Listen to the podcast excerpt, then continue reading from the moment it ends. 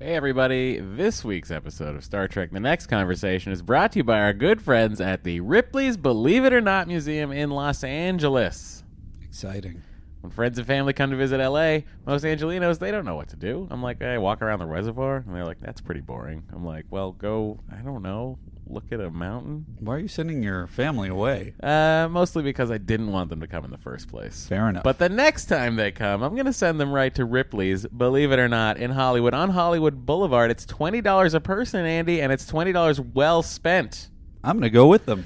They offer a guided 45 minute walking tour of the Walk of Fame for the same price. So I can knock out quite a quite a bit of time of not being around my family. Sure. I mean, it's very exciting. Uh, Marty, their locally grown expert, will make sure you don't miss the picture. Literally, he will actually take the picture for you, so I don't have to be there. Again, this is amazing. I'm going to hang out with your family. I feel like they're not getting treated well, and I want to see the museum. Uh, bring the family, bring a date, or just come see the good folks at Ripley's Believe It or Not Museum. You can mention Andy's theory about Wesley.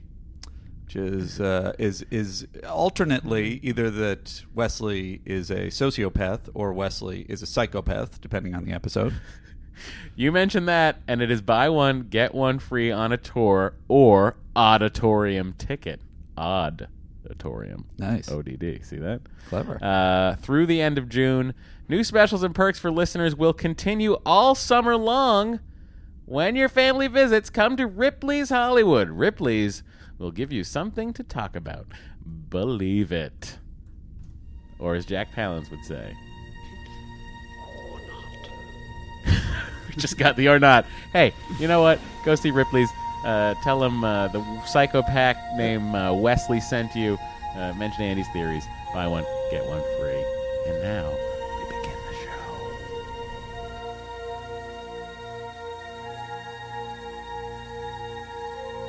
Podcast: The Final Frontier. These are the conversations of the friendship Matt Myra and Andrew Secunda Their continuing mission. to seek out old adventures with contrived civilizations. To boldly watch episodes that one of them has watched before.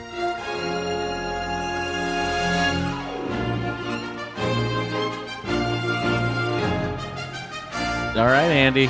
It's Yeah. time for another episode of Star Trek The Next Conversation. Exciting.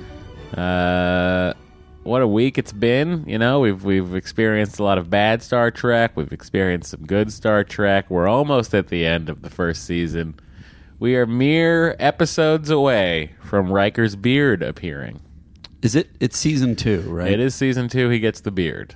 Now, a lot of people say Riker's beard is when the show gets good. I insist that it is season three when the uniforms change that it actually gets really good. Oh, they're still wearing the the tight ones through season two. Yeah, season two, you got some tidies. interesting. And then uh, season three, you get the uniform that we come to know and love for the for the following four seasons, wow, five seasons, three, four, five, six, seven. what a dummy! I can't even do math. that's what I was thinking. Uh, you weren't thinking that, Andy. I wasn't. Uh, thanks for uh, everybody who uh, wrote in this week and uh, people. We did not get a voicemail this week, which we think must mean you forgot what our phone number is. It's uh, for those who want to know. It's uh, eight one six Trek TNC. 816 Trek TNC. Leave a voicemail. Tell us how you're feeling. You know, if it's Star Trek related, give us a call. If maybe you want to just get to know Andy a little more, give us a call. Sure. Well, I mean, I, they wouldn't get to me, know me, but I would get to know them. Well, I think they could ask you questions and you could answer them on the air. I guess they could do that. Yes. Yes. I, I don't know that that would be the thing that would be most interested in. um, and uh, Matt is uh, at Matt Myra, of course. I'm at Secunda. S e c u n d a. Yes, sir. And uh, you want to email us, send it to sttncpod at gmail.com. And then our uh, Twitter and our Instagram is at Star Trek TNC. Um, and by the way, if Matt seems a little sick to you, Shut up. he is a I'm little fine. sick. I'm doing He's great. been denying it. I'm doing He keeps great. getting sent home from work because our boss is deathly afraid of getting sick. Yeah. He tries to couch it in concern for his workers, but uh, No, and we all know if he gets sick, the whole thing stops, grinds to a horrible halt. it really makes our lives worse. It's yes, definitely so true. It is best for those who might be contagious. To like stay home. protecting Captain Picard. From Yeah, absolutely. sickness. Yeah, Uh, yeah, I missed three days a week work this week. Uh, it was quite an adventure on my couch. yeah. And uh, I have to say, I I probably am responsible for making Matt sick. Although I don't know if it's probably, but it's definitely. We did. I was coughing, and we went to a food festival together. And uh, I don't remember us, you know, splitting food, uh, Lady in the Tramp style, but it's possible we touched each other's food. At some Could have point. happened. It was very hot. Out. It was very We hot. might have had a fever moment where we were Right. uh, we were sucking on the same strand of spaghetti. Man, that food festival was great. Yep, yep. Next time, buddy. What do you mean? we went. You can go next year. um, so to get things kicked off, Kicking it. get it kicked off right with the Admirals Club, uh, somebody sent us Chris McCloskey. Uh, sorry, Chris Malkoski sent us a uh, a theme for the Admirals Club. Oh my god. And folks, here it is. Go to iTunes, leave a five star review, and join the Admirals Club. That's it. Nice and brief. Perfect. Perfect. gets gets right to the action. Um, join us. Resistance is futile from Lando de Pimp. Uh, by the way, it's, uh, it's said in the song, but uh, it's essentially you, you leave us five stars, you're in the Admirals Club, you made it. Uh, join Matt and Andy as we suffer through the early episodes of TNG. What else are you going to do? Read an exotic chapter in your grandmother's journal?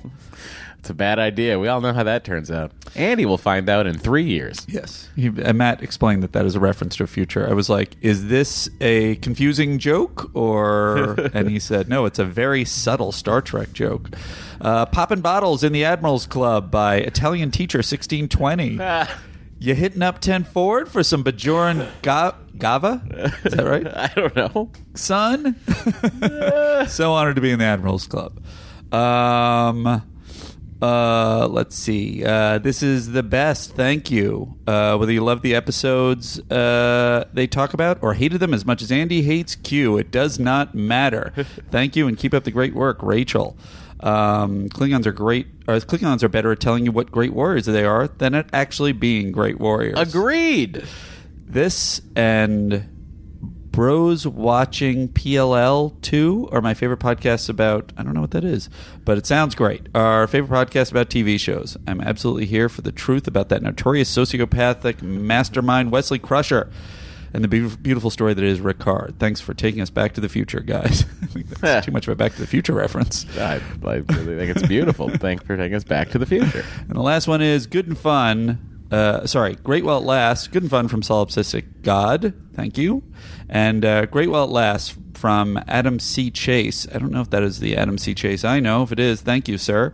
Best Star Trek podcast out there. My only problem is uh, that while uh, with sorry, my only problem with it is that while they will get tired of doing it long before I get tired of listening to it. TNG is 178 episodes after all. You got that right, my friend. So thank you, folks. Um, if you want to join in, please leave us a. Uh, Five star review on iTunes. If you're in a region that we can't access, uh, i.e., uh, the Australian iTunes market, the uh, UK iTunes market, um, please screenshot your review and email it to us. That way, we can recognize your great contributions across the United Federation of Listeners.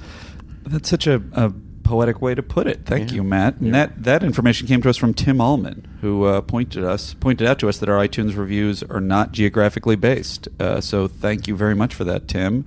Um, and uh, also, I wanted to discuss with you, Matt. Um, There are a couple people that I, I kind of I may have spoken out of turn. Yeah. who've been friends of the podcast uh, who I wanted to say, you know what, you just made it into the Admirals Club, but they didn't necessarily specifically leave a five to five star iTunes review. I mean, I gotta be honest with you. Yeah. I don't know how I feel about this rule breaking, but I will give you prerogative.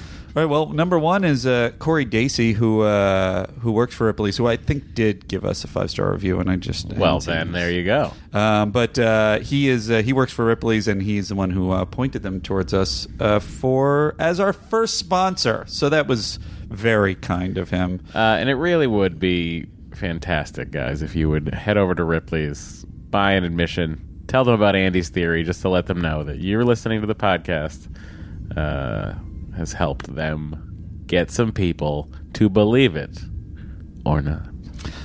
Um, I think we're going to play the. I was, again. but it's not queued up. It's at the Okay. very end of a YouTube clip. And He was doing much better job of uh, vamping than I was. And the other person I want to throw a shout out to is uh, Marcel, Heather's husband. Heather works for HTC Vive, and um, and Marcel is a fan of the podcast and pointed her towards us.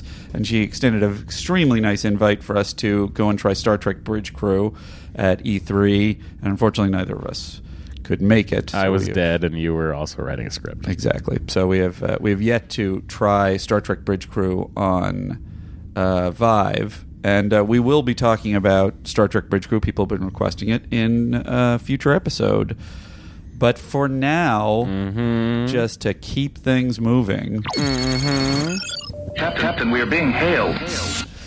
um, so folks, Smooth. This is going smooth, Andy. When are you Thanks. when are you going to break it? um, when I read about 900 emails, All right, here you go. Okay. Um, I was wondering about. Oh, uh, just because we we've failed to get to it, I think I'm pretty sure I know the answer to this. Would you recommend that they watch this episode, Matthew? Yeah, sure. Yes, sure. It's Yeah. very offhanded. I thought it would be a definite. Um, Oh, this is listen, I don't interesting know if already. you, if you like uh, crew interactions that are enjoyable or plots that move at a breakneck pace or great moments with nearly every single member of the crew. I don't know if that's what you're into. If that's what you're into, then watch this episode. So if you're in that demo, get on it. All right. I was wondering about the MVC. I think you got you started to give out awards in episode five, which means there are four episodes uh, that no crew member has been awarded uh, the prestigious title of Excellent MVC. point. To keep and Brad Arrington, who has been making uh, very very kindly been making various detailed uh, stats of who's ahead in MVC. Uh, also commented on this. To keep things interesting, you might consider to give out the final verdict of MVC in those episodes until your live award show at the end of the series. Uh, that way, the listeners are in the dark on who will become the ultimate valuable crew member, especially if it's a close call between the psychopath and good old Baldy Picard um, which I thought was very interesting. But I think he's saying waiting the whole series,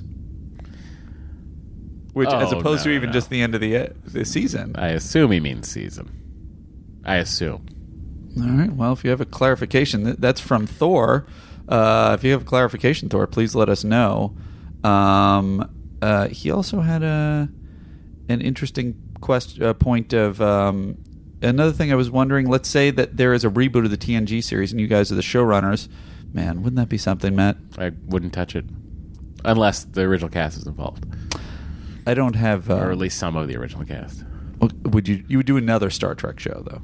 Sure. Oh, okay, gotcha. Yeah. Well, what if you just brought some of them in? Okay. I'm not calling it Star Trek: The Next Generation though. No, no, no. Yeah, I, I- oh, I, oh, I agree with your. gen- I'm sorry. Yes, I agree Yeah. with this uh, entirely. You want to you want to separate it. Um, what actors would you cast in the roles of the main characters in the reboot? Oh, yeah, no, yeah. So that's the stance. Yes, We can't do it. We can't You reboot can't do this. that, This is yeah. amazing. Unless there's some kind of retcon, perhaps. No, we're not retconning. I am so uh, s- just uh, fervent for the canon. Uh huh. I could not retroactively canonize some bullshit. You ha, are you are you anti the JJ universe? Yeah, I'm not. partic- well, I know you like Star Trek Beyond. yes and no. Uh-huh. Um, I like the way they did it, where they split the timeline off so that my Star Trek is still canonical to Right. the universe. Right. because that is the prime universe. Uh-huh. And this timeline divergent Star Trek that we've been witnessing for three movies is canonical to its own. So, in that case, I don't mind the JJ verse. Uh huh. Didn't it didn't break anything? I wonder how many times they're gonna kind of go to the retcon well, not just Star Trek, but just like X Men did it too. I And believe think if it's- you, I believe if you listen to, it is a the- satisfying a way to satisfy nerds like us. If you but- get get in the Wayback Machine and pull up an episode of The Nerdist from many years ago, yeah, uh, with Robert Kirkman that we recorded live at the at Meltdown. uh huh, This is probably the first time Robert Kirkman appeared. Uh, Damon Lindelof is in the audience, and I really got on him for blowing up Vulcan. really? Yeah, of course. Damon Lindelof is just sitting there watching. Damon's a good guy, fan of the Nerdist podcast, loves The Walking Dead. Huh. Um, and uh, I've had many discussions with Damon about Star Trek. Interesting.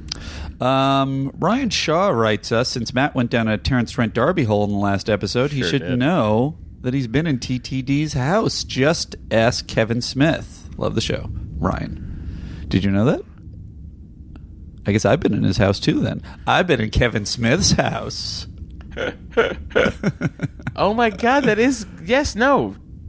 That's 100% accurate. I was talking to Kevin last episode we recorded of Talk Salad. He said that Terrence Trent Darby owned the house, and I never put it together until just now. I gotta say, with all the geek stuff all around, it's hard to imagine Terrence. It must have been a very different decor when uh, when Mr. Darby was there. Uh, Mark Finlay writes, uh, a lot of people had written us about uh, the Littlest Hobo because we couldn't remember. Everyone loves that. Well, it is astonishing the deluge of emails that we have received. Uh, we went through someone's IMDb records. Um, That's where it was. Little Yes, Sobo. Gregory Scanlon, I think his name was, or Mark Scanlon. Anyway, who was the director? He was he was the director of an episode. Anyway, hey guys, you probably uh, been, gotten multiple polite knucklehead emails about Littlest Hobo, but Matt had been talking about the director in the previous episode, um, Mark Finlay, Edmonton, Canada. Um, and other people sort of pointed out that DeForest Kelly had been on it. It was a lot of different. Uh, a lot of different commenting, um, and they, they're apparently it's the Littlest Hobo podcast. Listen, Which I is think I fascinating. think that the Littlest Hobo fan base is strong, yeah. and maybe we should reboot it. All right, I knew you were gonna miss that. He just he just missed a tissue. Right onto your Star Trek book. Oh Jesus! Now I got to disinfect everything. Although, in fairness, he probably has germs that I already have defeated. Uh, Robert Roberto Garriock. Uh, you didn't give it. Give me your uh, phonetic spelling of your name if I got that wrong, Rob. So it's on you. Uh, I'm a longtime follower of uh, the Myra method from Vancouver. Mm. Uh, I just wanted to follow up on Fencing Town. we had a long discussion of Fencing Town in the last episode. They also have a dedicated gym for that future blind kendo American gladiator sport, Enbo Jiu-Jitsu. Oh yeah, we're gonna see that in season two. Oh gosh, I'm looking forward to it. Um, uh, that was oh, so we're in the we'll always have Paris. Where Riker works out his daddy issues. Oh, nice. Um, so uh, Kyle writes us. Howard Kyle writes. Um, actually, I guess it's just Kyle. Uh, hey Andy, I can't get over the idea that Paul. Hmm, he just said, "Hey Andy." I guess it's because I'm the only one who reads the emails, but can't get over that Paul Mannheim had a theory about different dimensions, and that's part of what he has been doing for 15 years. Real World Original Series had the that idea in like 60, 1967, and in Universe like 100 years ago. I imagine Picard would know the basic history of the Enterprise. It's kind of been established that they don't for some reason Yeah, they don't give a shit. um, which is annoying, which involves multiple times going to different dimensions. I totally agree. Well, it's kind of like us, you know. We work out of the David Lean building at uh, at the Sony lot. yeah, We don't know what the fuck else. we don't know what other shows went on Yeah. that building. I don't know. Same thing. I think if there had been a previous, you know, show called The Goldbergs, There that had been was. in our, well, I know, and I know about it. That's what I'm saying. Ah, I see. Um, okay. Matt and Andy, uh, horrible episode, great podcast. Uh, so I wish that the romantic plot that we uh, of Will Always Have Paris was amped up and then interrupted by time distortions. I totally agree. Um, oh no! Oh, That from would've been- Aaron. this is that would've Aaron been a better Smith. way to go, yeah. Uh, like with the scene on the turbo lift, they go back to where they started. Picard and what's her face? That's funny. It's Michelle Phillips. Come on, show some respect. Find a brief moment of connection and start to get hot and heavy. And then when they see themselves about to jump into the sack from a few moments earlier, they have a chance to reconsider. Cockblocked by the time distortions. Time stuff would also remind what's her face of her husband. Yada yada yada. I totally agree Time stuff. so many time stuff opt- opportunities. Um, So I'm going to try and cut this one down from Blade Helm, but I thought he had a really good point uh, of something that's been bugged him since the original time he saw this. Uh, when the three datas are trying to fix the time distortion, um, the show has gone out of its way to say that Data cannot use contractions. In fact, he's the only, it's the only way to tell Data from lore. Uh, but when the Datas work out the solution, he exclaimed, It's me. But more than that, he says, uh, although they come from different time streams, in this moment, all three datas are presented with the same conundrum at the same time. Um, and being that they are all essentially identical computers, then each of them should have come up with the solution at the same time, meaning the other two would have said, Should have It's said, "It's you, you. which I totally agree with. That's- Man, he says, Star Trek writers from 30 years ago, get it together. It's from Blade Helm. Good God. Um, and this long is uh, this one is the I'll, I'll leave it at this one, which I thought was kind of interesting. Uh, Dan Kern was my professor. Uh, Dan Kern was my Shakespeare professor at T- Temple University. This is from Michael Brinkman, where he is the head of the acting program. Do you- Dan Kern was the guy he was fencing with Yes. um, in the last episode uh, of the acting program in the theater school and was one of the most respected actors and directors in Philadelphia theater scene. I knew he had been on Star Trek once, but had been under the impression he was an alien. Never did I think that one of my favorite podcasts would be pointing him out to me and openly mocking a person who had once commanded so much respect. A true indication that you'll never know what you learned from Mandy and Matt. Thanks, guys. Hope Matt changes his mind about a hiatus period. Oh, and then he adds. Uh, stage combat is not a class that Dan is responsible for teaching, interestingly enough. Um, but just to clarify, That's Michael, Funny. That's funny. I don't think our point was that he was a bad actor. I was just Not at saying all. He, but one point we were making is that Riker, abs, just writing wise, in this this episode that was written during the writer strike and over the phone, um, w- was uh, Riker should have been that character. So it was just Anyone we knew. anybody Anyone we knew. Yes, right. Could have been Worf, could have been Geordi. Really, Data would have been the one. That I would don't have know made if you more- want to fence data. There's no way you're going to win. But is, couldn't he have said, "Now uh, uh, fence like Robin Hood, now fence like whoever"? Yeah, he could have said that. Those are things he could have said. That's the beauty of Andy's writing. Uh, he sometimes supposes that characters might say different things. now fence like the Three Musketeers. I'm going to get some Earl Grey. Excuse me. Um. Uh, so anyway, my main so, so I don't think that uh, Mr. Uh, Professor Kern, I will call him, uh, did a, a poor job in that scene. No, I think he did a Professor good job. Kern, I If- just think you were out of place. Uh, and I do think Maybe it out of was an time. obtrusive performance, and I will say I think it's because, if anything, he imbued the character with too much emoting, whereas Well, most side characters I'll tell are you sort what of it was. It was a character where you're like, this guy's given a face and a personality. right. He must come back later in the story. yes, And he, when he does not return, you're like, what the fuck was that all about? right. He he stands out as a an actual. He's too good an actor. that is the problem. Professor, stop it. All right, here's a prime corrective.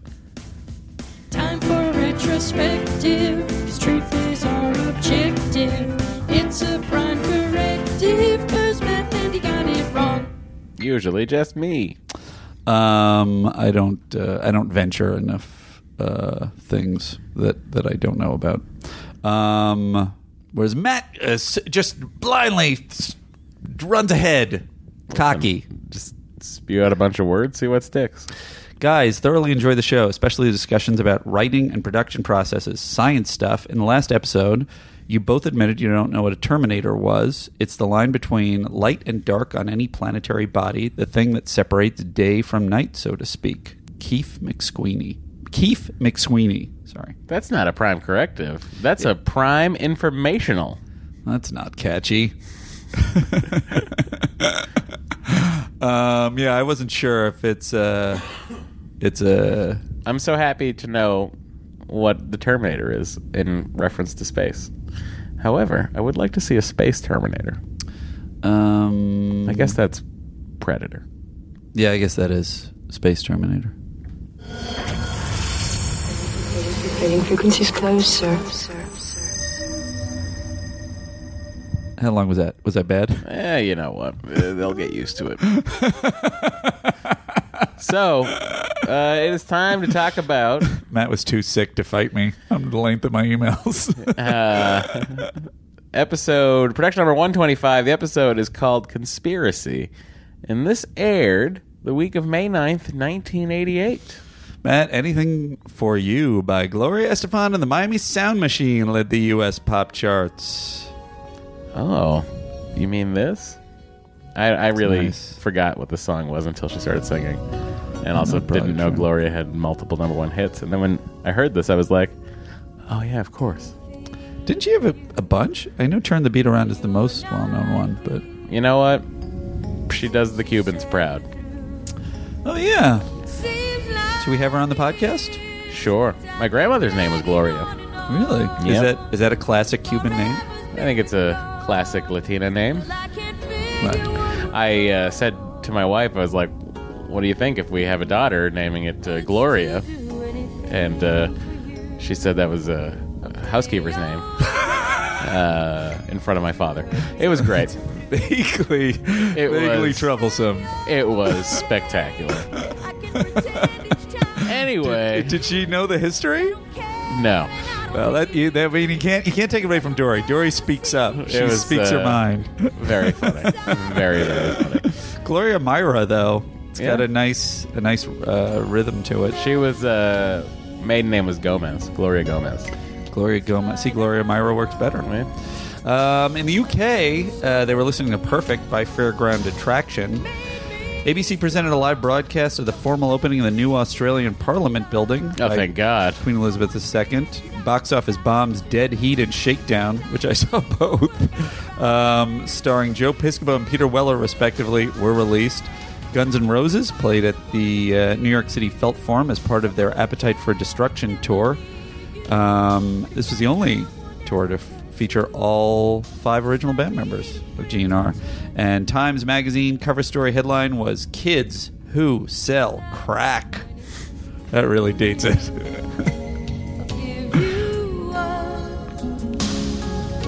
Just letting it, just letting it marinate. Yeah. Wash away the crack.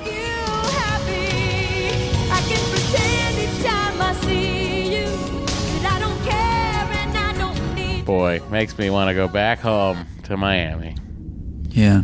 Yeah, we're mostly from Tampa and Key West. Anyway, uh, But you are from Florida. Interesting. the Myra. Oh yeah, You guys came straight there is from a Cuba. fuck ton of Myras in Florida. wow. Yep.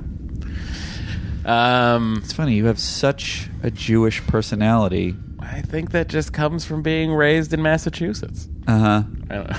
And of course, when you say you're Cuban, I'm like, oh yeah, I could see that. But you also like you have such a Jewish personality that I took all of your Cubanness and just put it in in the Jewish box with I think me. what I'm here to prove is that we're all pretty much the same. you were a walking embodiment of Starfleet. we're all the same. Uh, this episode uh, was directed by Cliff Bowl, and the teleplay was by Tracy Torme, and the Yeah. story was by Robert Sabaroff.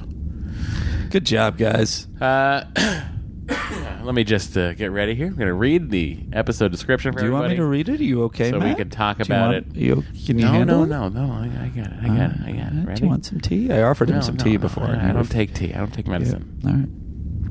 That may be why you're where you're at. No, I took so much Nyquil and Dayquil all week. Uh huh. Like I hit, I had four Nyquil every night. Jesus, Went to sleep. before Nyquil, are you supposed to do that? I don't know. I'm still here. All right, here it is, guys. Conspiracy. Yeah. Picard is disturbed when his old friend Walker Keel summons him. I like that name, by the way. It's such a great name. Uh, to a secret meeting with two other captains on a deserted planetoid, but he warily agrees.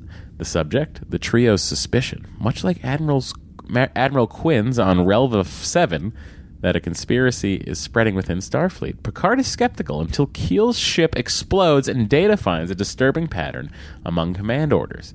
Picard makes a decision. The Enterprise will return to Starfleet Command on Earth to check the suspicions firsthand.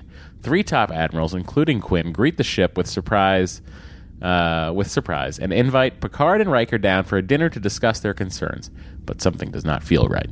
Then all hell breaks loose. The crew discovers that Quinn aboard the Enterprise for a visit is controlled by a tiny intelligent parasite whose presence is revealed only by a quill like protrusion from the host's neck.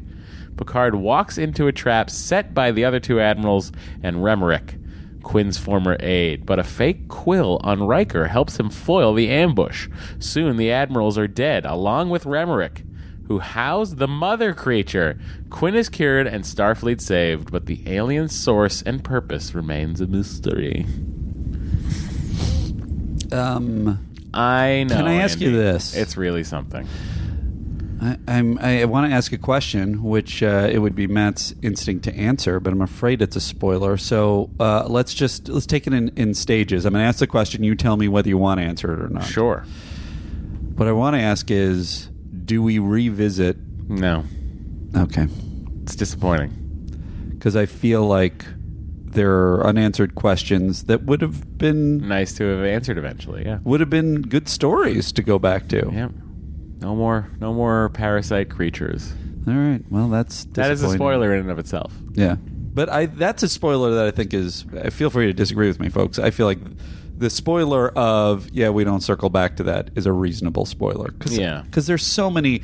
To be honest with you, Here's what I imagine. By the way, when I see something in a movie or TV show and I'm like, ooh, can't wait for that. I'm only enjoying this because I can't wait for that. yeah. If somebody had said to me, and then when it doesn't happen at the end of the series or the end of the thing, this is why I was so enraged at the end of Lost Yeah. it enrages me. Uh huh. Uh huh.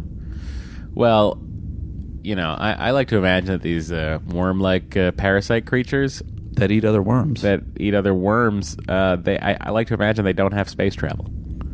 uh huh. They just were stuck on their The planet. beacon just went out to nothing.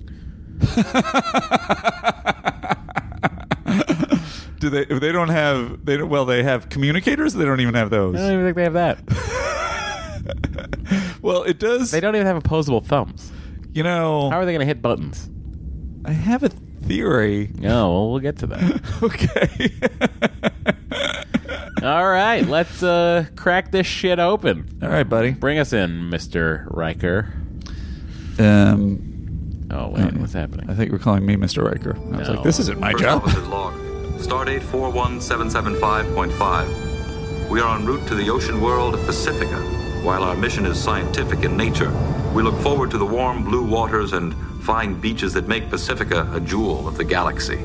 So the guy Really a lot of talk up for this Pacifica, which we never so get to see. much, so much time, and I would also say they are. No matter how bad the situation gets, they don't stop talking about how disappointed they are that they're not going to Pacifica. There's a lot of stuff with them talking about how great it's going to be. There's the whole moonlit swim talk. Yeah. Picard like goes, but can't we? Shouldn't we let them? Uh, you know, I, I, I mean, maybe we could circle, but it's like no. You must deal with this other stuff. Riker's like, can't we just tell them we're not coming? No. Do we do we want to dissect Mm-hmm. Jordy's joke I feel like it's worth playing that just- he is pointlessly telling a machine? right. Okay. I uh, mean, he might as well be talking to himself. He there's a lot of moments like that. might as- Also, he might as well be going uh, computer. I would go further. To What do you say think of this? The scene when Data is talking to a machine is completely baffling. daggers to his feet and goes back to the girl, right? Well, she smiles, looks him straight in the eye, and says, "Just try that in hyperspace." Let me say, one of the hardest things to do as a performer is deliver a joke that is That's- not funny, Right. that has no setup, and you're just delivering a punchline at the beginning of a scene, right. and you're having to react to it as though it is great. Oh, you're saying the problem is more on Brent Spiner's side. No, I'm saying that. Oh, it- what for- I'm for- what I'm saying is is is that I, LeVar Burton. LeVar Burton is doing as good a job as a human being can. It's here. so difficult. like it's such a thing. You know, in your head, you're like, this is not a joke. yeah. I have to react to this and say this like it's a joke.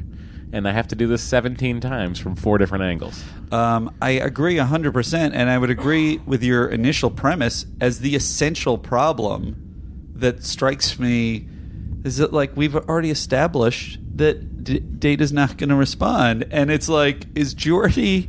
Does Geordie have that much of a social hindrance that he's like he has not processed by this point because he's pitching it like, huh? huh? I think Geordi, honestly, Geordi is written as the most socially inept character on Star Trek. I think you might be right. More so than Worf and Data. Which may be why he wants to have sex with machines. I see. So the difficulty in attaining such complex positioning in zero gravity environment, coupled with the adverse effects it would have on the psychological well-being of the average human male, is what makes this anecdote so amusing. Yes. Very humorous indeed. Hysterical, in fact. What is the purpose of this moment? That's data fake laughing.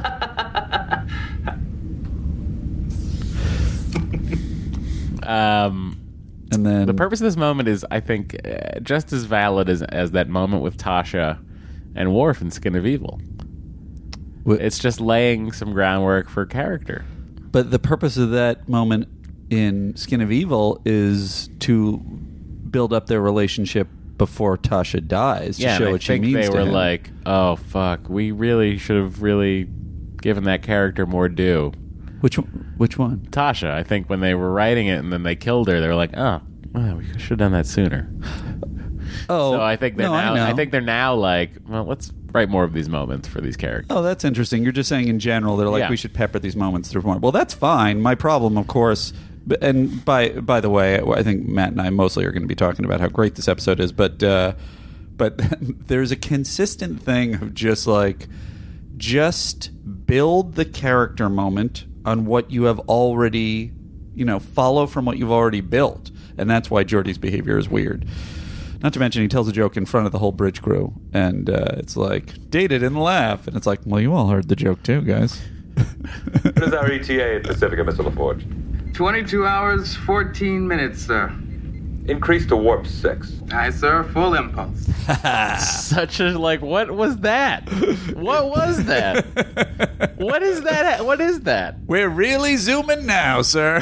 I have no idea. Like, why is that what he says? I sir, full impulse. I don't know. Warp six. I sir, full impulse. It's like, is Jordy deliberately fucking with Riker? Yeah. Like, is this a fun joke that he has with Riker, where Riker says a speed, and whatever speed he says, Jordy says, "All right, full impulse." It's very strange. Full impulse is sublight.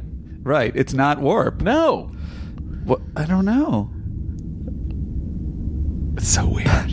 and like, I feel like Riker's like not paying attention. I don't. It's so strange. Such a weird like bit of dialogue to have. How odd. I saw that th- this you know when I was watching the episode this morning. I was like, what? Why would he say full impulse? it would anyone would have been so amazing if Riker was like, uh, "No, I." uh, all right, never mind. Warp six, Jordy. Are you deaf too? I was just amused by the fact that he's being so cocky about it. I didn't even note that it was going back to impulse. I know I won't. I've been really looking forward to a nice swim. You are aware, Counselor, that the holodeck can be programmed to recreate an oceanic environment. Data, it's just not the same. Still hasn't been Have established you why. ever been for a real moonlight swim? Now, is it? One can swim in moonlight? You're not an idiot, Data. Is it? Yeah, go ahead. You understand that moonlight is a form of lighting. Like I- it's crazy that he one can swim in moonlight. They're really leaning on it hard Oh, in this boy. episode, I and I know. wonder. I wonder if it's the new. Who's? Uh, what's the name of the? Maurice Hurley. Uh huh. He took over, but ha- ha- had he been with the show since the beginning? Uh, I don't know. We'll get a prime corrective about that. I'm sure. Because I feel like if he just came in, it's like, all right, maybe he's just like, ah, I want to have the android do some android jokes, and he just didn't have a handle on it. If not, I don't understand. Um, but also, uh, I had a thought of uh, it's interesting. Is am I wrong that Diana is talking about having intercourse in the ocean on the bridge in front of the crew? Uh, yeah, I think you're wrong. I think she's literally just talking about swimming. Just a moonlit swim. Uh, the idea for this story began as a one sentence idea from Gene Roddenberry called Assassins, Uh huh. uh, which Robert Sabaroff fleshed out to a 30 page treatment. Unfortunately, it was deemed too expensive to produce, and Torme got the assignment of starting the process all over again. Torme said some on staff thought his treatment too dark, too bizarre. The assignment was going to someone else until Gene Roddenberry read and loved it. Oh, good for both of them. Yep. Um, I want to play the Wharf moment. Oh, do we ever? How about you, Mr. Worf? Swimming is too much like bathing. Commander Riker, My question: Yes, sir. Do Klingons not bathe? They shower exclusively. I had a I had a sub theory. I don't know if it's worth the uh, the um, theory about a submarine. The uh, yes, uh, I believe that It's a submarines Uh, classic data move right here. are uncommon. It really Why is. would you have a theory about a submarine, Andy? No data. You see, submarines. um, do Klingons? Uh, Ah, yes, sub, below, or in addition to. we have it, data. so no matter how many times it happens. Actually, I will say Riker makes an adjustment. Or Jonathan Frakes, I will say, in this episode for the first time, because even the, even the computer, when Jade is doing his thing, which is completely weird, is like, okay, enough. Yes. When Data's doing I that. understand, sir. But in this uh, episode is the first time, which is the way it should be, where Riker is kind of like, "Yes, I understand Data." He's like patient because he knows Data's going to do that. That Uh-huh. Makes more sense. Uh-huh. Anyway, my Klingon theory is that they lick themselves like cats. Meow. Even Um, code 47. Verify. It is code 47, sir. Starfleet emergency frequency. Code 47. Captain's eyes only. Captain, I'm sorry to disturb you. Yes, number one, what is it? first time I see pajamas. Code 47, sir. Maybe. We've seen we, we see Picard's pajamas so much over the course of the series that I don't I can't like you're just asking me if this is like the first time I we see the bridge. They're very sexy. Pipe it through. I like the pipe it through. This is an emergency communique. It is not to be discussed with fellow officers unless deemed absolutely necessary. There will be no computer. I like if you're watching this uh, at home, note that uh, Picard is pouring a glass of water Yeah, from a slightly larger glass of water. that's how you do it in the future. That's that removes the impurities in the future. Understood. Proceed with voice print identification. Picard, Jean Luc, Captain, USS Enterprise. Voice print verified. Walker, Hello, Jean Luc. It's been a long time. too long, old friend. Why are you contacting me on this frequency? It was Planning a surprise party. I felt it was worth the risk. Risk?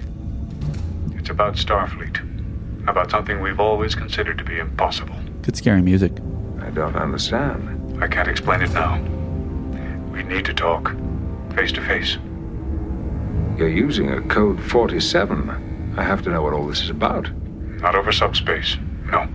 Oh, for God's sake, Walker. This is a secured channel. No. I want you to meet me on Ditalix B When? immediately. No, not possible. We're expected at Pacifica. It can wait.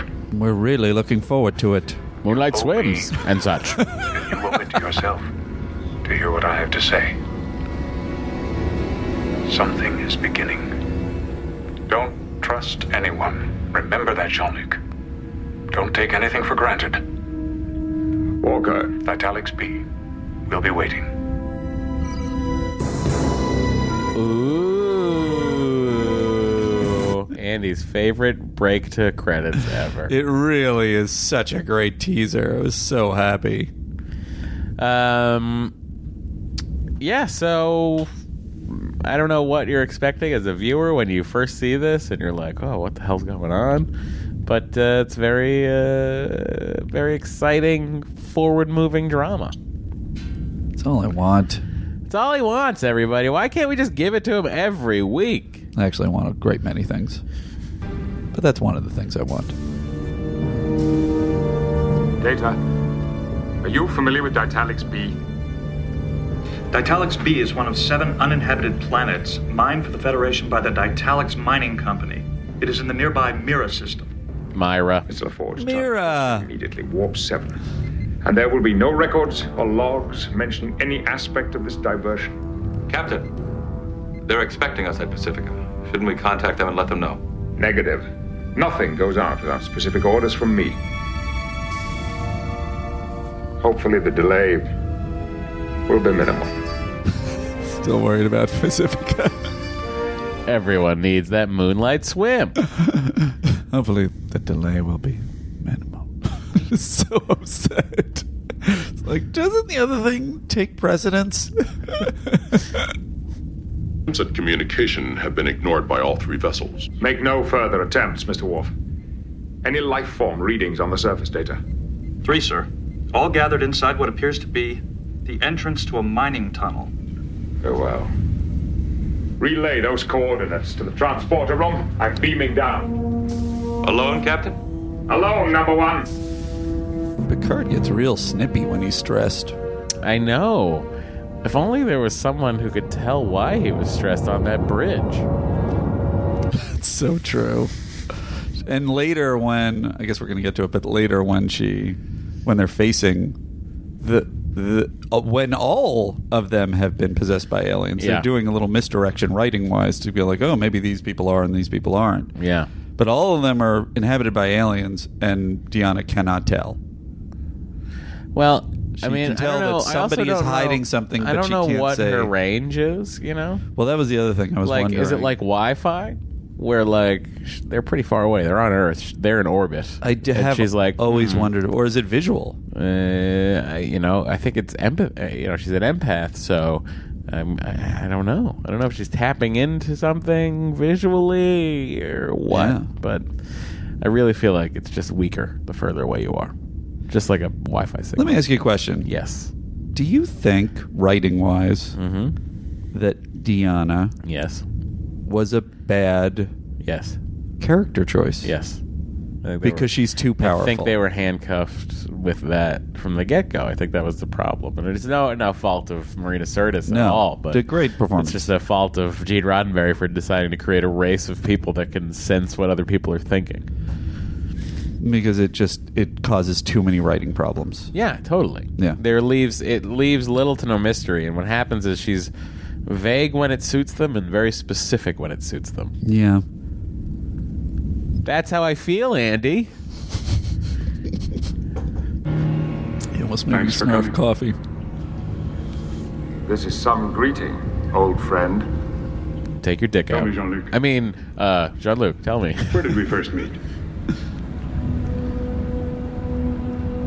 Answer the question. Rex is really getting House on his 83. butt. It's a bar. Quite an exotic one, as I remember. What do I win? Is that a game show reference? You uh, recall the night you introduced Jack Crusher to Beverly? What was I wearing? Know full well that I hadn't met Beverly then. You introduced them. My brother introduced them. You don't have a brother, two sisters, Anne and Melissa. What the hell is all this about? He passed the test, guys. Apologies, Captain. I, by the way, I love Rex. Yeah, right. I like seeing a, a, a humanoid, Uh, non, you know what? non-human captain. I loved uh, Twyla Scott too, and my question is: Is Twyla Scott the first female um, black Starfleet captain? Uh, I don't in- know. In star, in, str- in at least Portrayed in on the- screen. portrayed in the series. I don't know. If anybody knows out there, I would love to know. She's a great character, and I was really upset that, That they, she. I know they waste it. I thought for a second maybe Riker had because it's so weird how she comes in in that last scene where Yeah. he flips out. He doesn't flip out where he has a plan and he pretends to be possessed or inhabited. Um, I thought, oh, she's in on it, and then we're gonna see her later. And I was kind of really disappointed that she was just another. Although is she killed or is she shot and then the She saw. uh, I think. creature is I gonna think get what out? happens when that when that happens when the when the claymation creatures crawl out. Yeah. Uh, I think the host is dead. The Right. host body is dead, and the living creature. No, but runs off. but uh, what's his face is alive at the end. yes, but he was in sick bay. with with Doctor Beverly Crusher. That seems like, a, but you say so. You're saying he does. He doesn't. He. But why would he? He doesn't get yeah, that host body doesn't die. Uh huh. Like they're not putting the, the phasers aren't on kill Uh huh. when they bring him to sick bay, and Beverly's able to figure out how to remove him. Oh, they're not yet on kill. They're they. She just Yeah, shot I him a think bunch of she's- times on yeah, stun. yeah. Well, she did take him down though, and she says the only way to do it is on kill. Well, she probably shot him on stun like seven times. Was I like, know, You could probably well, do I- this a lot easier, Captain, if you just set your phaser on yeah, kill. but she didn't say that. She said that's the only way to do it. Well, listen. Uh, a conspiracy is afoot, everybody. So Picard is told by no means tell anyone on your crew what has happened. So, next time we see Captain Picard, what is he doing? Friends, close friends, few and far between. Two of the oldest and closest. Jack Crusher, may he rest in peace, and Walker Keel. Before various missions split us up, we were virtually inseparable. I trust Keel completely. If he felt it necessary to violate regulations, he must have had a very good reason. But you're putting your career at risk for him. Friendship must dare to risk, Counselor. I feel like she's being unreasonable. They illicitly use the emergency channel to draw you here. Then they ask you to keep secrets from your superiors, effectively to disobey Starfleet regulations. She means People involved in this are of the highest caliber. Bureaucrat about. I Also, didn't this believe is in their loyalty, early, I wouldn't have gone this early Don't you Troy with the, tell the rest of Beta the Z crew? accent before she sort of starts to drop it. Oh, Just does she uses her go- does it regular go British- away? Her regular Interesting. British accent. Interesting.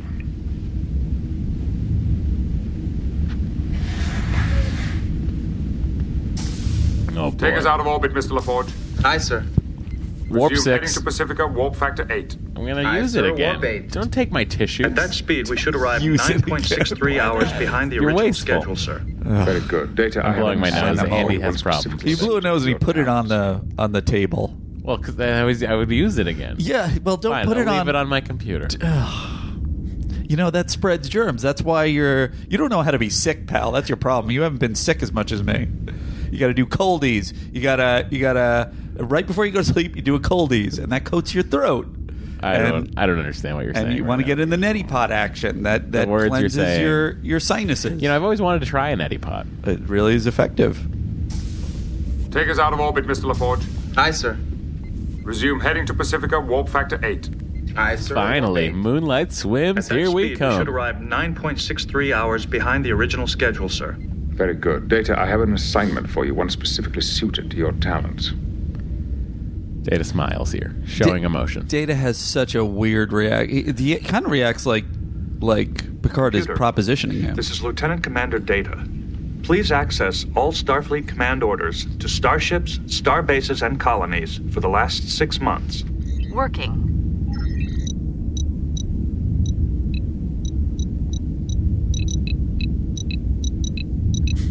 There was one like there's one quick image of that looks like a bird with a human head.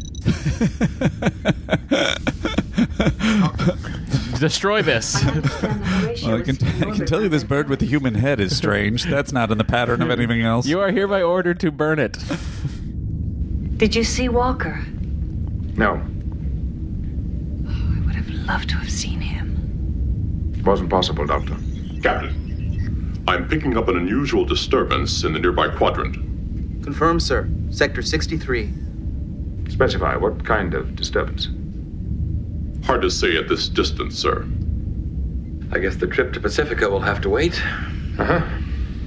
Let's investigate. Maintain speed, alter course accordingly. But my moonlight. Aye, sir. Changing course to 351 Mark 4. you know there's an auction there's an auction it's either coming up or i think it's coming up very soon uh, Ooh, maybe the let's buy second week of june third week of june um, profiles in history the people that used to that have all those uh, memorabilia auctions anyway uh, patrick stewart is auctioning off all of his scripts he, he still has all of the next generation scripts with his own notes in them Which one would you want if you could have any? no they, he's selling them all as a set Oh, oh my gosh. Yeah, that's going to go for a lot. I, I imagine it will. But uh, so if you're out there and you're a, you're a rich uh, millionaire listener to the podcast, go get it. Let us know what's in there. Um, so I feel like it's weird that they can't distinguish this debris any sooner than they do. That's just my thought. Maybe Worf isn't that good at it. Hey, he's trying. He's just learning. He's picking up for his old friend Tasha. Worf is pretty great in this episode. Quite extraordinary, in fact. Direction unclear. Please repeat request. That was not a request. I was simply talking to myself. a human idiosyncrasy, triggered by a fascination with a particular set of facts, or sometimes brought about by senility, or used as a means of weighing information before reaching a conclusion, or as Thank you, sir. I comprehend.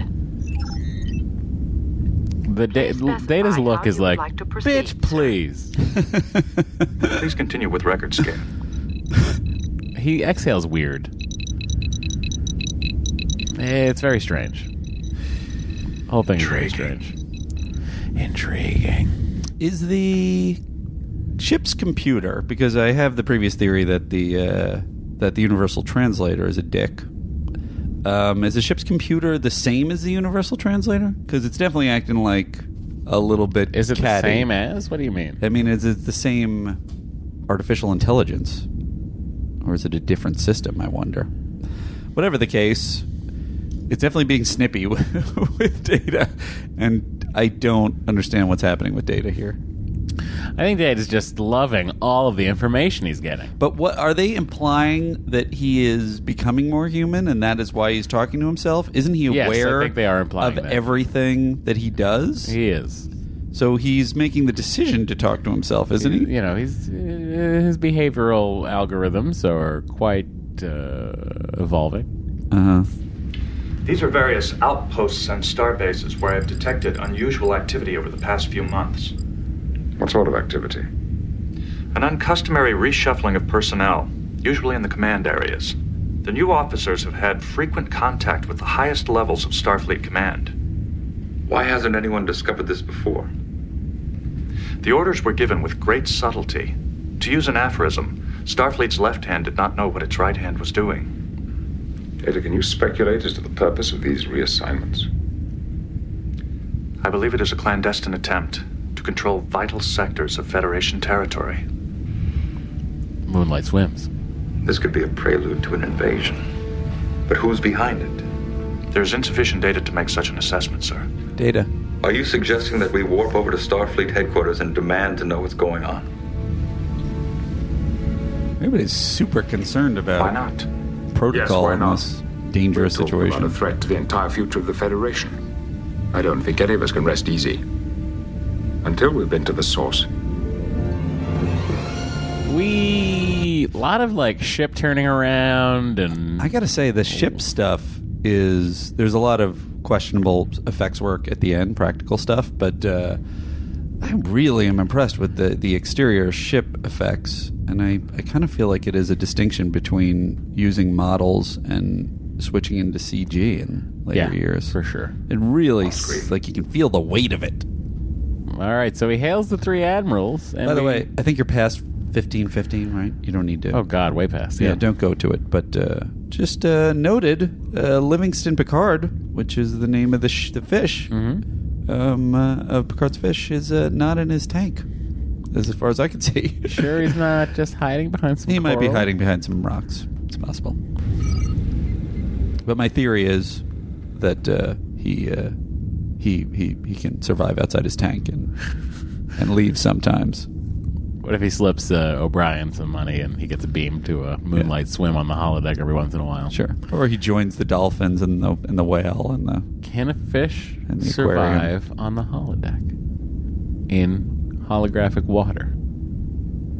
I, uh, if it's like hovering? No, I mean like Yeah, it's real water f- as far as they're concerned, can't isn't it? as far as who is concerned, the fish. But it breathes water.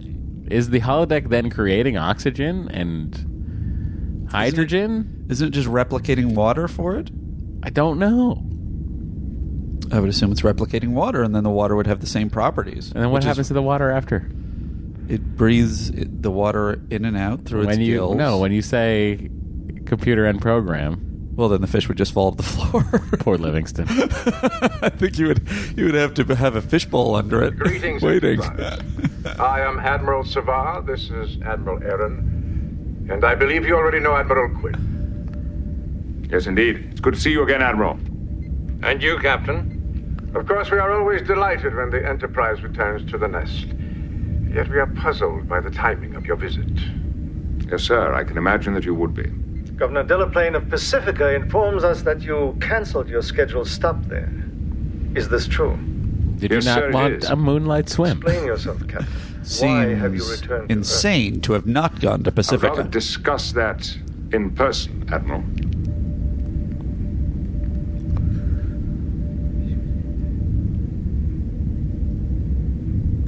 It's our old friend. What's his face? Just for one moment.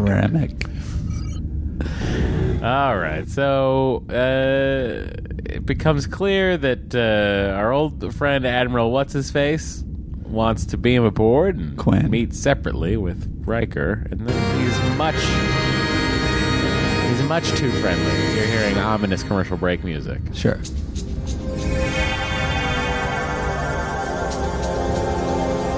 Is Picard beaming down? No, this is Quinn beaming aboard. Okay. Welcome aboard, Greg. Good to see you. You remember Commander Riker? Hello again, Commander. I'm friendlier than you last saw me. Never felt better in my life. When you were here last, you were saying that you were feeling tired. Tired of life I was, but not anymore. I'm ready for new challenges now. What about another look at the ship?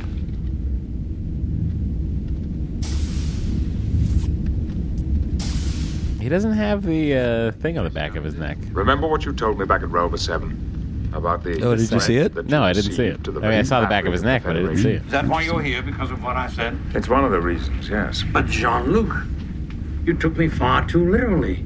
I was only referring to the problems involved in assimilating new races into the Federation. It's an ongoing, tumultuous process which can cause stress and strain on every aspect of our alliance. What a terrible cover story. Such a terrible cover story. I might as well get to this now. These super intelligent beings I have a theory. terrible cover stories. Go ahead, Andy. Where are all the bathrooms at?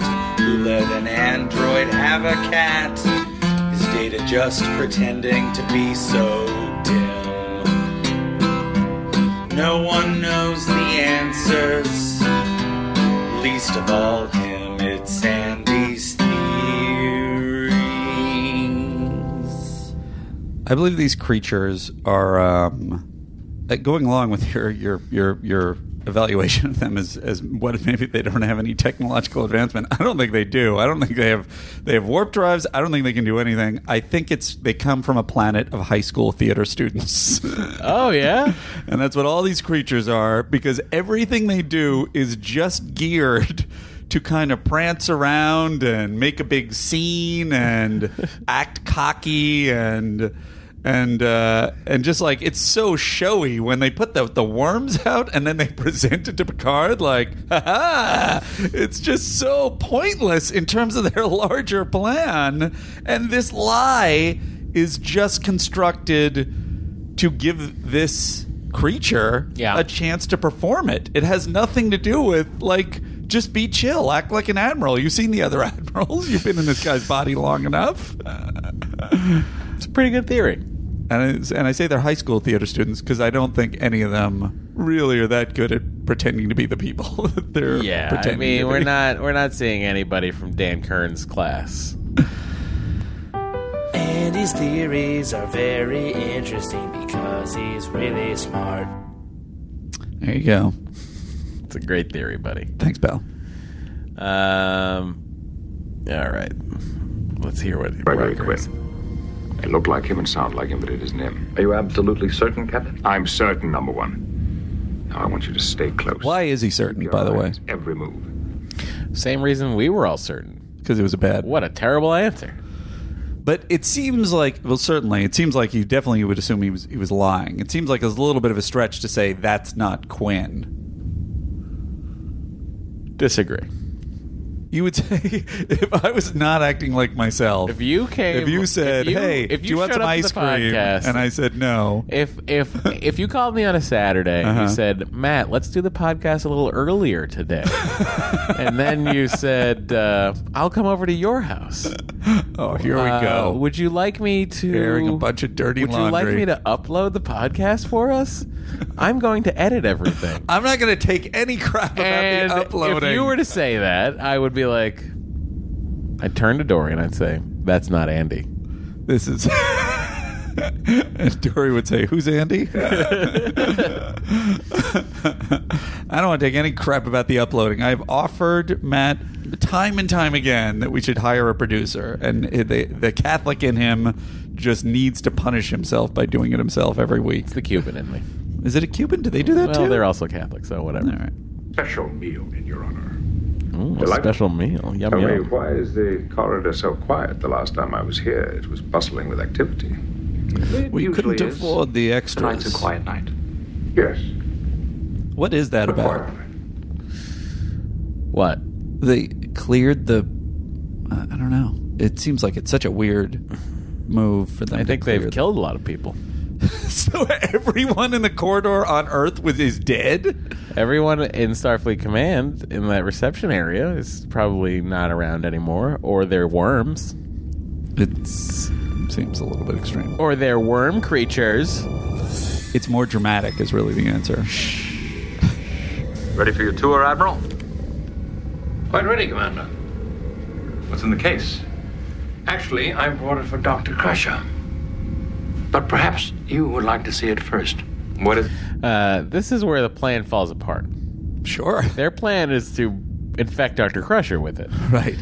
And then P- Riker says to him, "What's in the case?" And he says, "I brought it for Doctor Crusher." Right. Then the critical error is made. Right. Would you like to see what's inside? Sure. Well, I mean, in fairness, you know, Timmy was probably distracted preparing to play, you know, uh, Tevye and Fiddler on the Roof. A form So- of life. It was discovered accidentally by a survey team on an uncharted planet. See, here's the thing. The- the- It's going to the survey team on an uncharted planet. Right. I think this is the worm creature's home world, obviously. Uh-huh. Uncharted planet, survey team's down there. There's no buildings, there's nothing down there except these dumb worms. Right. They don't have technology. Yeah. That homing beacon goes to nowhere. I think that's uh, yeah, that's a solid theory, and it and it fits with the other theory. Haven't we heard anything about that? Oh, Well, we'll be hearing about it shortly. But first, there remains much scientific study to be done. After all, it is a superior form of life. Superior. Totally. Come, have a look. This is another I think I'll example. summon my science officer. It won't Also, why would you lead it into no gill on his neck at this point either? Oh, really? I don't know why you just don't do it. You know, when you see the gill on uh, on Riker's neck later, which they have prepared. Yes. Uh, apparently, Deanna helped do it. Uh, I, I don't. know. I think that, I think she helped No, do it's it. What is? Crusher. It was Dr. Crusher. Oh well, that ex- that backs up the cr- Crusher learning disability theory because because uh, it's not moving. It's just still. They they were in the 24th century and they couldn't create a gill that would move around. I think it was just a lot easier to do that way. Yeah, They were in a rush. They had to get down there to save the captain. I feel like if you can create It does like you. Vitamins. They do wonders for the body. theater student. crazy not not frakes in that scene. Such such weird. like it's like why are you doing that? It's so strange they kept Is that shooting really the stunt a man. stunt? Jo- is that really a stunt that the actor can't perform? Well, I mean, I understand unions and things. yeah, I like think that. that's a union safety thing. Then but fucking why cut the sh- angle. Well, Just go why to shoot a him from that different angle. direction? Just- you know what? I think it's. I think it's. uh, no, they shot from the other side. I was going to say that sometimes you, uh, a director will want to shoot everything from one side in order to get through the day faster. No, they went the other. They But- flipped it around. Yeah, they flipped it around. So they should have shot him from behind. It's very strange.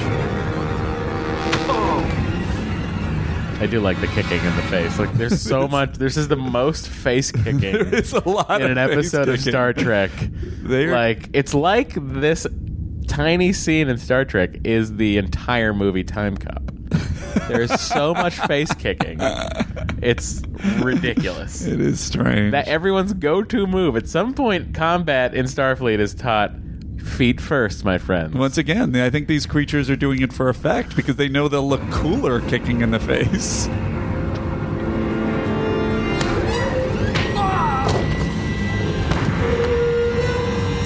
Record of security, guest quarter 17, emergency. I think he called for a large security detail. like that. Who's going to arrive? Worf and the blind guy. Yeah. First, by the way, from the bridge. Yeah. Face kick. Face kick. Riker returns a face kick at some point too, right? that was both Riker. Riker had both face kicks there. Um, and then I believe. Uh, I think I'm just going to go back to that scene. Skip over Picard. And uh, let's, here we go. Now, if you'll excuse me, my time here is most limited. Admiral, don't you think we should wait till the doctor gets here? Again, these dumb creatures are now throwing this bridge officer out into the corridor. Well, that's fascinating. Like, I don't know. At this point, I have no idea what his plan is, other than he's just like, I don't care. I just want everybody to see me. I think it's more like, whee!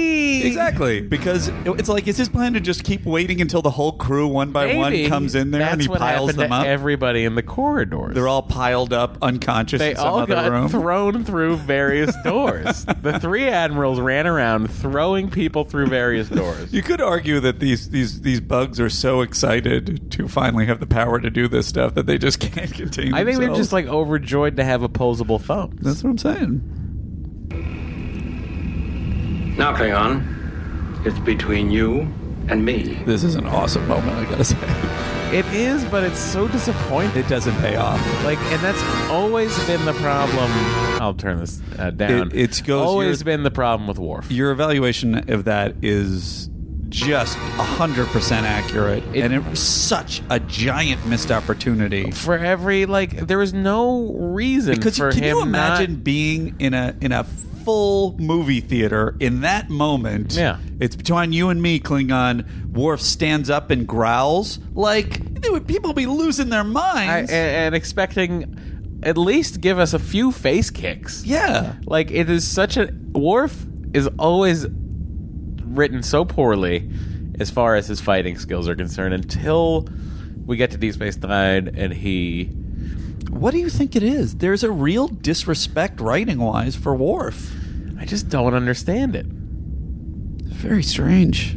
I feel like it's just was there like- was there any lingering thing at the time of well people aren't really going to be rooting for him he's a Klingon is there some weird racism uh, I, it could be I have no idea it just does not Speciesism? make any sense as to why you don't let war fucking you know if your worry is like we can't let him win this fight it doesn't matter just like at least let them fucking knock each other around a little bit before Crusher comes in and blasts them with a tiny phaser well you know the other thing is he's not they don't present him as a crafty fighter like he spent his whole life focused on battle because of his background yeah he should at least be a clever fighter he should be either either clever or a fucking powerhouse but I mean use the He's weapons either going to be a T one thousand or a T eight hundred.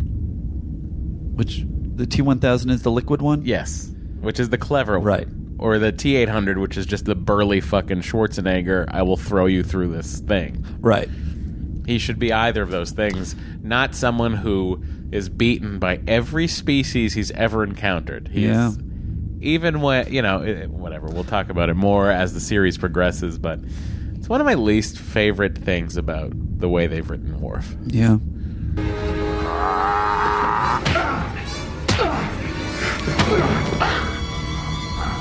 Do Klingons fear death as much as humans? One blow to the shoulder and he's down. yeah I could snap your neck in a second, but it wouldn't be as much fun.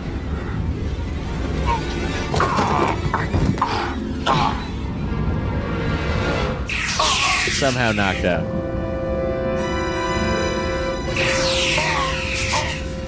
By the way, I don't understand why Beverly Crusher rushed to the scene of a medical emergency holding a Type 1 phaser. Oh, valid. Well, I assume that there's some kind of an alert. What do you mean? I don't know. Isn't when the when you uh, call for security, doesn't everybody get alerted that there's something going on? I don't think so. Yeah, that's weird. Oh, maybe she got it off Jordy. what, what do you, Jordy's out. Jordy's outside. I know he's in the hallway. So oh, you maybe think she pulled the phaser off of Jordy? Uh-huh. Eh, all right, I'll buy it. However, it's awesome. I got to say, it's a great reveal fighting scene wise in a show that often does not present.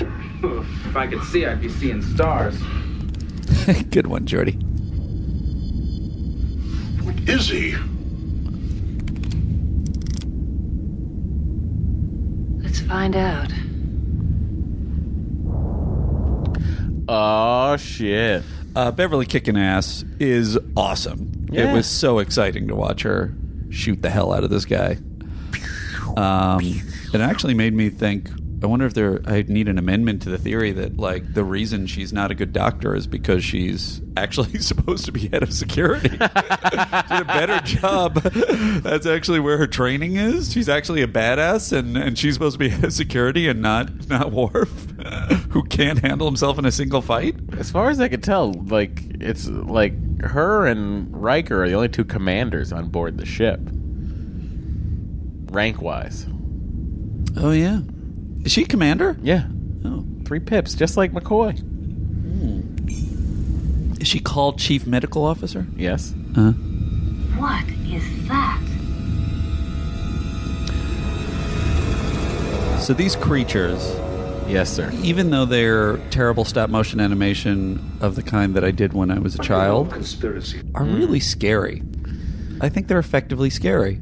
Oh, You think so? I think they're kind of gross and weird. They are like they're akin to the Star Trek Two Yes, bugs. right? Yeah, the ones that go in the ears. Yeah.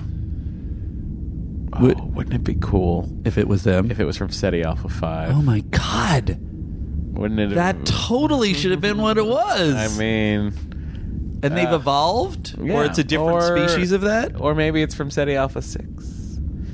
This is SETI Alpha Six. This Five? is five. I forget. Yeah. yeah, but they were supposed to go to six, right? Uh, yes, and then it blew up and Yeah. shifted off its orbit. Yeah. Yeah. Anyway, we missed Star Trek Two, by the way, Matt. Oh, I you hope were you sick came and I out Uh, was to off see on- us. Somebody said that they were going; they were going to bring their kids, and I'm sorry we missed you. Uh. I don't, I don't think they were bringing their kids for us. I think they were seeing No, the movie. But I mean, that's we awesome. also missed Nicholas Meyer, and I would have liked to have heard what he had to say, especially about Discovery. If anybody has, nobody would. If anybody has a recording of that, or there's a podcast out there, I would love to hear it of Nicholas Meyer talking about it. Sure, Star Trek Two, is so good. Um, I Um, like when Crusher calls down to Picard. By the placement of the tendrils, the parasite appears to stimulate the victim's adrenal glands, generating great strength and resistance to the Never mind the details. Can you remove it? I don't think so. Not without killing the patient. Captain, you must set your phaser on kill. Stun has little effect. Although it does get him down if you use it repeatedly. Does not beam down to Starfleet headquarters armed. Your food is getting cold, Captain. Remick is Mr. Carson I'm now. going into dinner now, Doctor. Tell Commander Riker to join me as soon as he's ready. Guard out.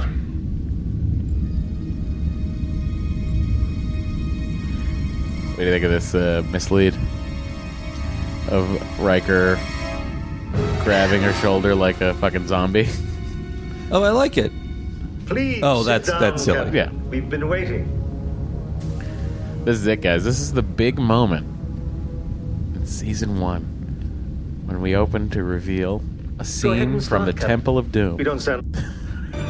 What? You know what he is the one the snakes. Oh yeah, he cuts over the snakes.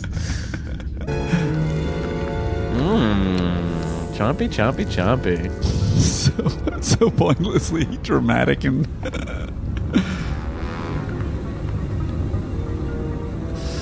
we're so evil we eat worms Those doors become the doors to ten forward.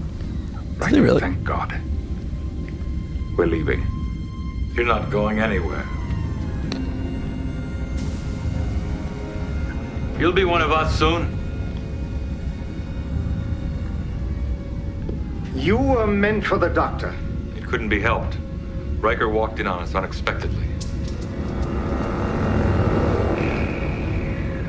No matter. The doctor will be joining us soon. Why do they need the doctor? All in good time. uh, so that, that she can check people that are have the Captain Scott, good. have the creature in them Now and say the they don't setting is have the creature in them. Oh. You don't really think we were in the dark about your intentions, do you? Patience is one of our virtues, Captain. Except for when we attack people We allowed you to pointlessly one by one on a Starfleet vessel. More dramatic that way, don't you think? Oh, there's Andy's theory in full effect. Let it roll. Yes. The one thing both races share is a love of theater. And you put on a fine show. Where are you from? It's not important. You're getting a standing ovation from all Just podcast say, listeners. We've come a long way. It's a perfect match. We're the brains, you're the brawn. You'll understand soon, Picard. Indeed. We've been moving slowly, cautiously for many months now. Careful to cover our tracks, careful not to arouse suspicion until it's too late. And now it's too late. For you, that is. Well said, brother. Card and Riker control the Enterprise, which means we control the Enterprise. Eat hearty, brother. Relish in your body.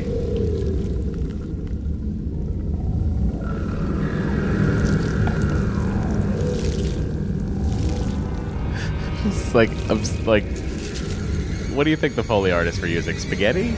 Like to make that sound? That's a good question. Oh shit! That's set on kill.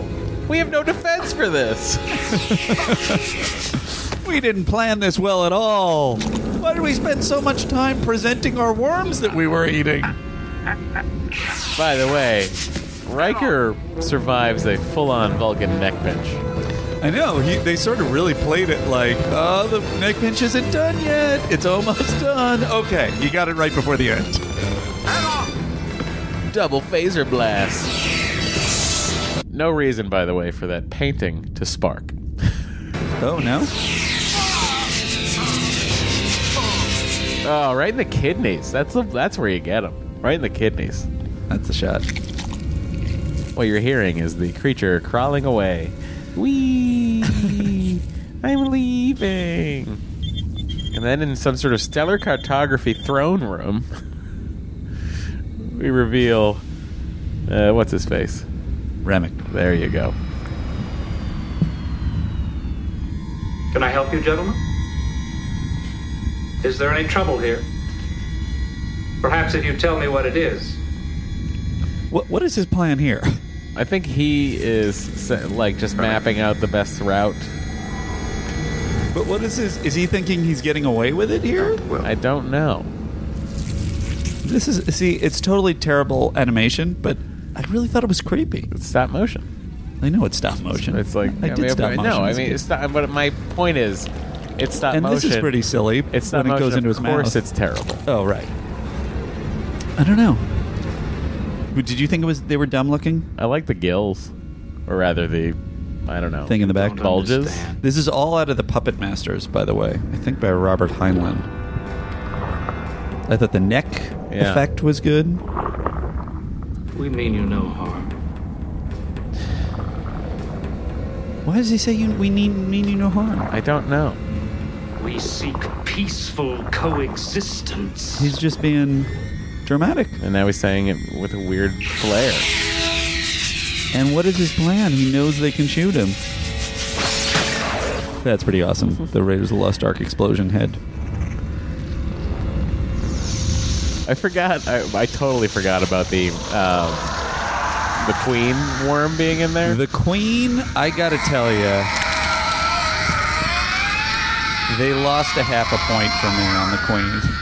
How so? I just think it's dumb.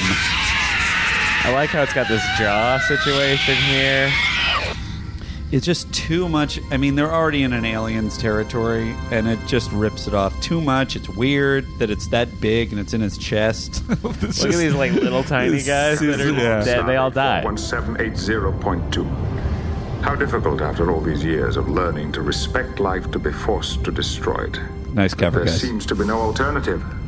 Admiral Quinn is expected to make a full recovery. There is no trace of the parasite which took control of him. We'll Oh, never know how many thank God of we these life didn't forms lose infiltrated Admiral Quinn. Starfleet, but it seems they could not survive without the mother creature which had taken over. So tell me again how you did it, number It one. was Dr. Crusher's idea to simulate the bluegill. We had to make sure it would fool everyone, including you. That it did, number one, rest assured. It was Dr. Crusher, Captain. of course. I have attempted to trace the message Remick was sending. I believe it was aimed at an unexplored sector of our galaxy. Any idea what the message was, Data?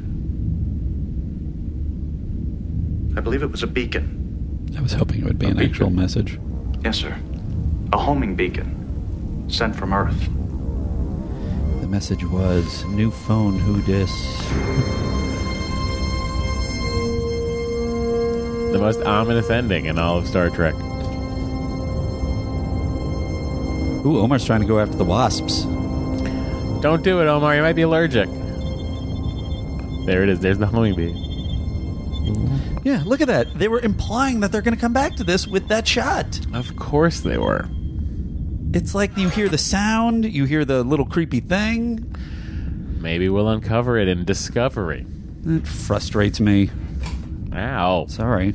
Ah, you're so rude. I apologize. Um, um, there you have it, everybody. That that was uh, that was uh, an episode. It really was an episode. Conspiracy. I suppose it's time to rank. No, do we rank or MVC it? MVC first. Let's MVC it.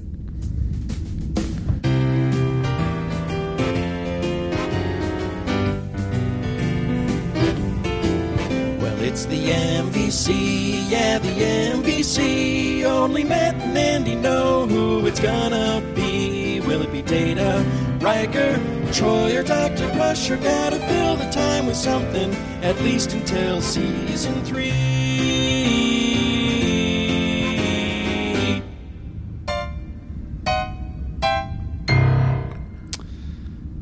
What do you think? I mean, it's clearly Dr. Beverly Crusher.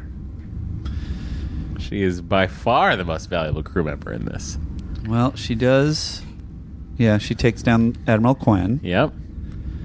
Anybody else do anything? I mean, Data kind of just really backs up the, the- yeah, Data's like the uh, suspicion. That yeah, Data's Picard just already proofing a had. theory. Yeah. yeah. Um, yeah, and she's the one who comes up with the plan to send in Riker. Yeah, it's Crusher. Yeah, There's no question. Totally, one hundred percent. Yeah. it's obviously not Riker. He ended up through a coffee table. Uh, it's true. The Andes. Or some other method of ranking. We're working on it.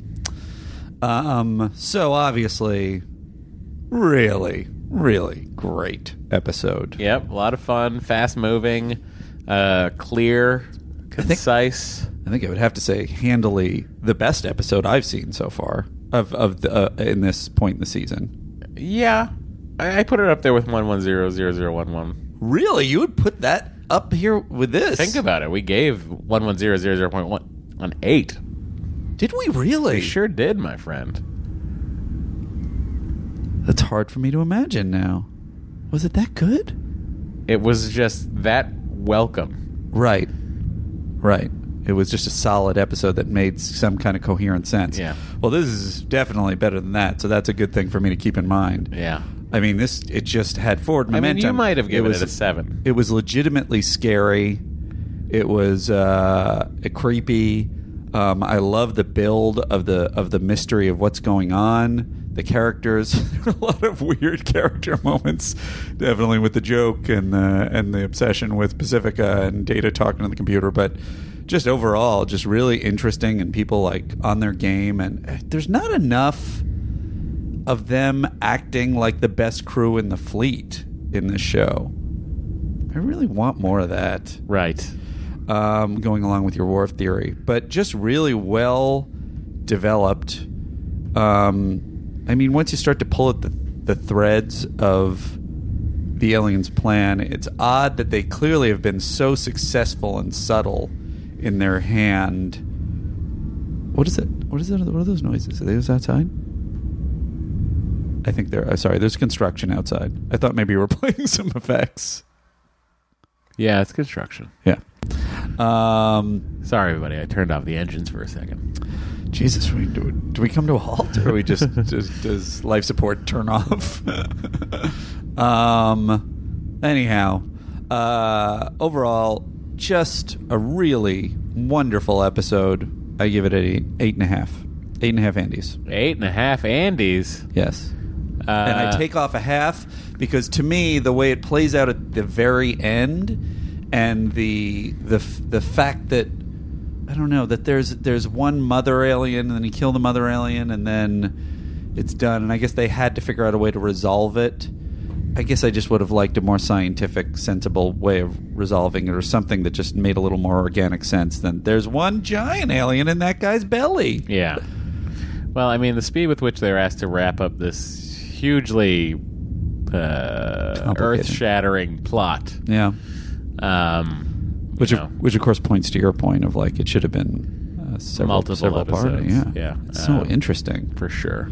Uh, I would. I would. Uh, I think I would give this eight Andes. Oh, less. Eight Andes, less than you, Uh-huh. only by a half, but uh, still an excellent episode. But then, are you ranking it equal to yeah, one zero zero? Yeah. What is it?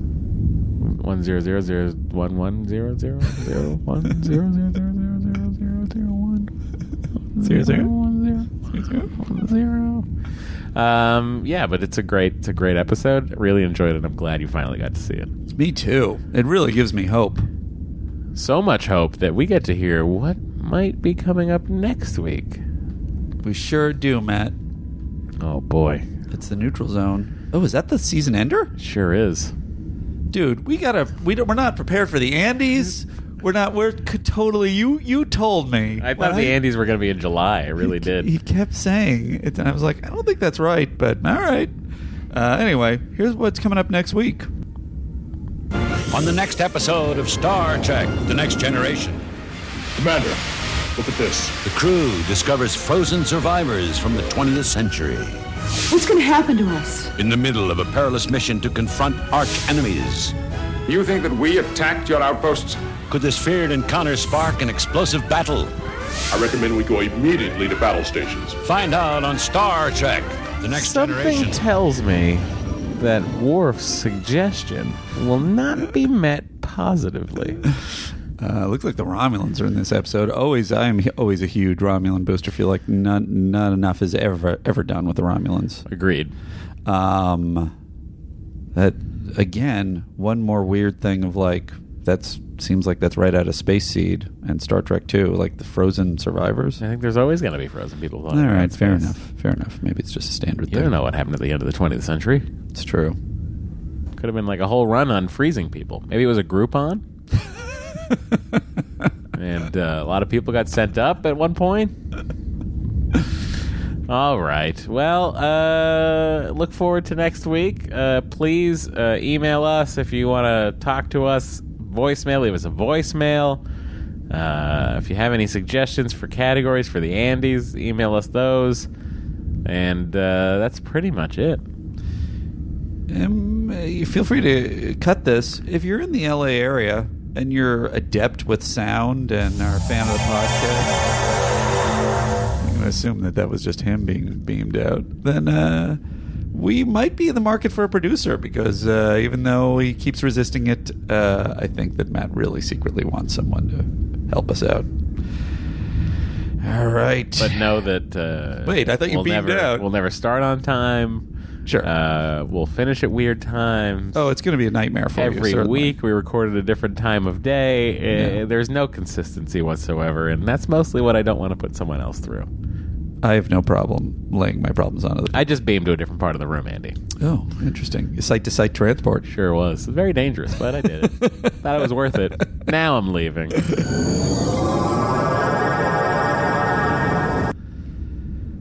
He really wants a producer. Don't let him fool you. Oh. All right, I don't think I'm going to walk down the corridor. Oh, there's the door that Jordy fell through. I wonder what those doors are made of. I went through it pretty easily. Uh. Oh. Disengage.